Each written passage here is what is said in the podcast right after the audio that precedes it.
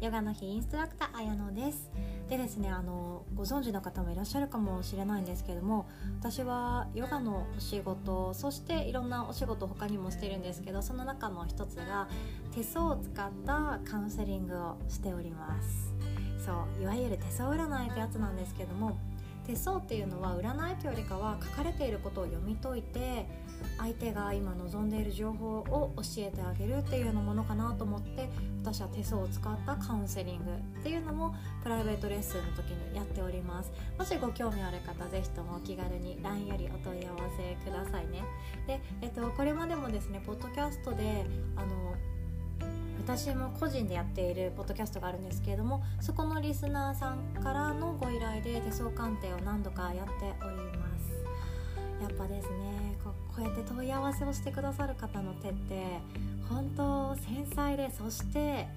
めっちゃいい人生だなってすごい楽しい人生が待ってるんだろうなっていうのが分かってくるものばかりでですねとても私もワクワクしながら鑑定させていただいております。で主に見れることはあのご結婚がまだだったら結婚の年齢とかあとは出産の年齢妊娠か妊娠の年齢とかあとは向いているお仕事とかそういうことも見れると思うのでこういうふうにヨガをご興味があって体のこと心のことがご興味あってでこれからの人生よりよく生きたいなっていう方はですね是非とも私手相も見ることができるのでお気軽にご連絡ください。LINE からでご連絡で鑑定のご予約を取りしておりますのでどうぞお待ちしています。ということでですね今日全然関係のない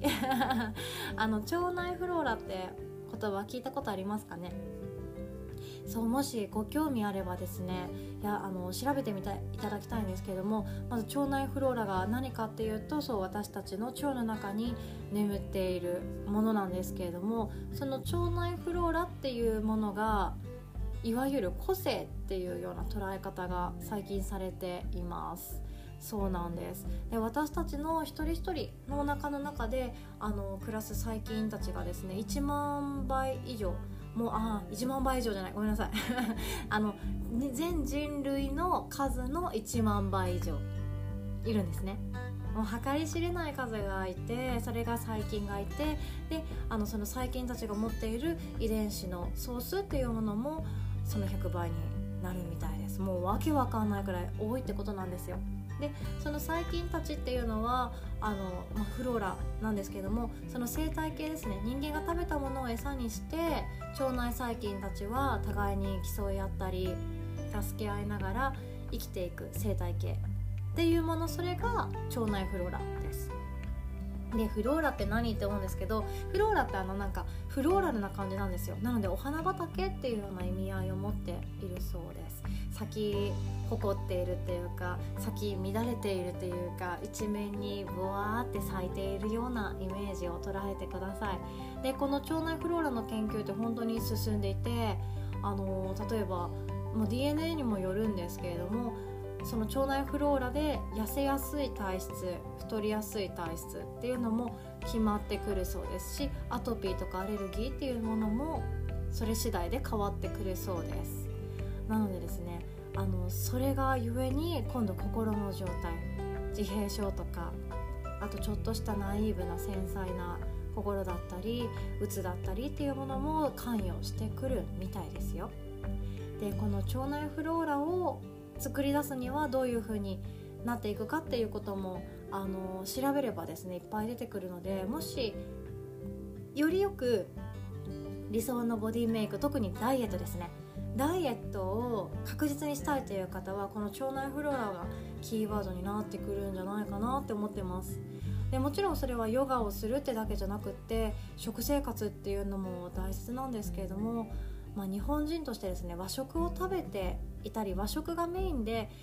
食生活を送っている方はですね結構近道しやすいんじゃないかなって思います。それが昔の生活っていうものがやっぱり腸内フローラについては一番影響力がいいいい影響力がもたらすみたいですよ。でですね逆に驚いたのがあってそのお腹を下したりすると成長剤っていうんですかねちょっと効き目のある薬を出されません？なんかこれ飲んどけばなんとかなるみたいな。これをとりあえず飲んで腸をきれいにしてからあのまた病院来てねみたいな感じで言われることもあるかなと思うんですけれどもその成長剤っていうものを一旦飲んでしまうと私たちの腸の中になくてはならない細菌たちが消えちゃうそうなんですよ。そう恐ろしいですよね。いやだからこんな風にあの腸の中って細菌がいてあのいい細菌まあ、ま時々悪い細菌も入ってくるんですけどそのいい細菌がいるからこそ私たちのよりよく体づくりができているわけでであの太っている方は痩せやすくもなるしっていうことにつながっていくんですね。なのでもしそういうですね本当に近道をしたいダイエットの成功への近道をしたい方一旦腸内フローラあの調べてみてください。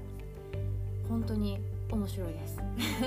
であの概要欄にもあのちょっと晴れそうだったらおすすめの文献とか貼っておきますね。なのでよかったら読書を読むだけでも意識は変わってくると思うので読んでみてください。今日はあのこの辺りになってしまいますがあの腸内フローラを作り出すのは本当私たちの食生活と日々の運動エクササイズ呼吸ですね。そこにも偏ってきます。もう長生きしてでその長生きをただするんじゃなくて健康な体で自分が好きな体で長生きをするっていうのがとても大切ですよね。お互いより良い冬を 作っていきましょう。最後までお聴きくださりありがとうございます。では今日も良き一日を。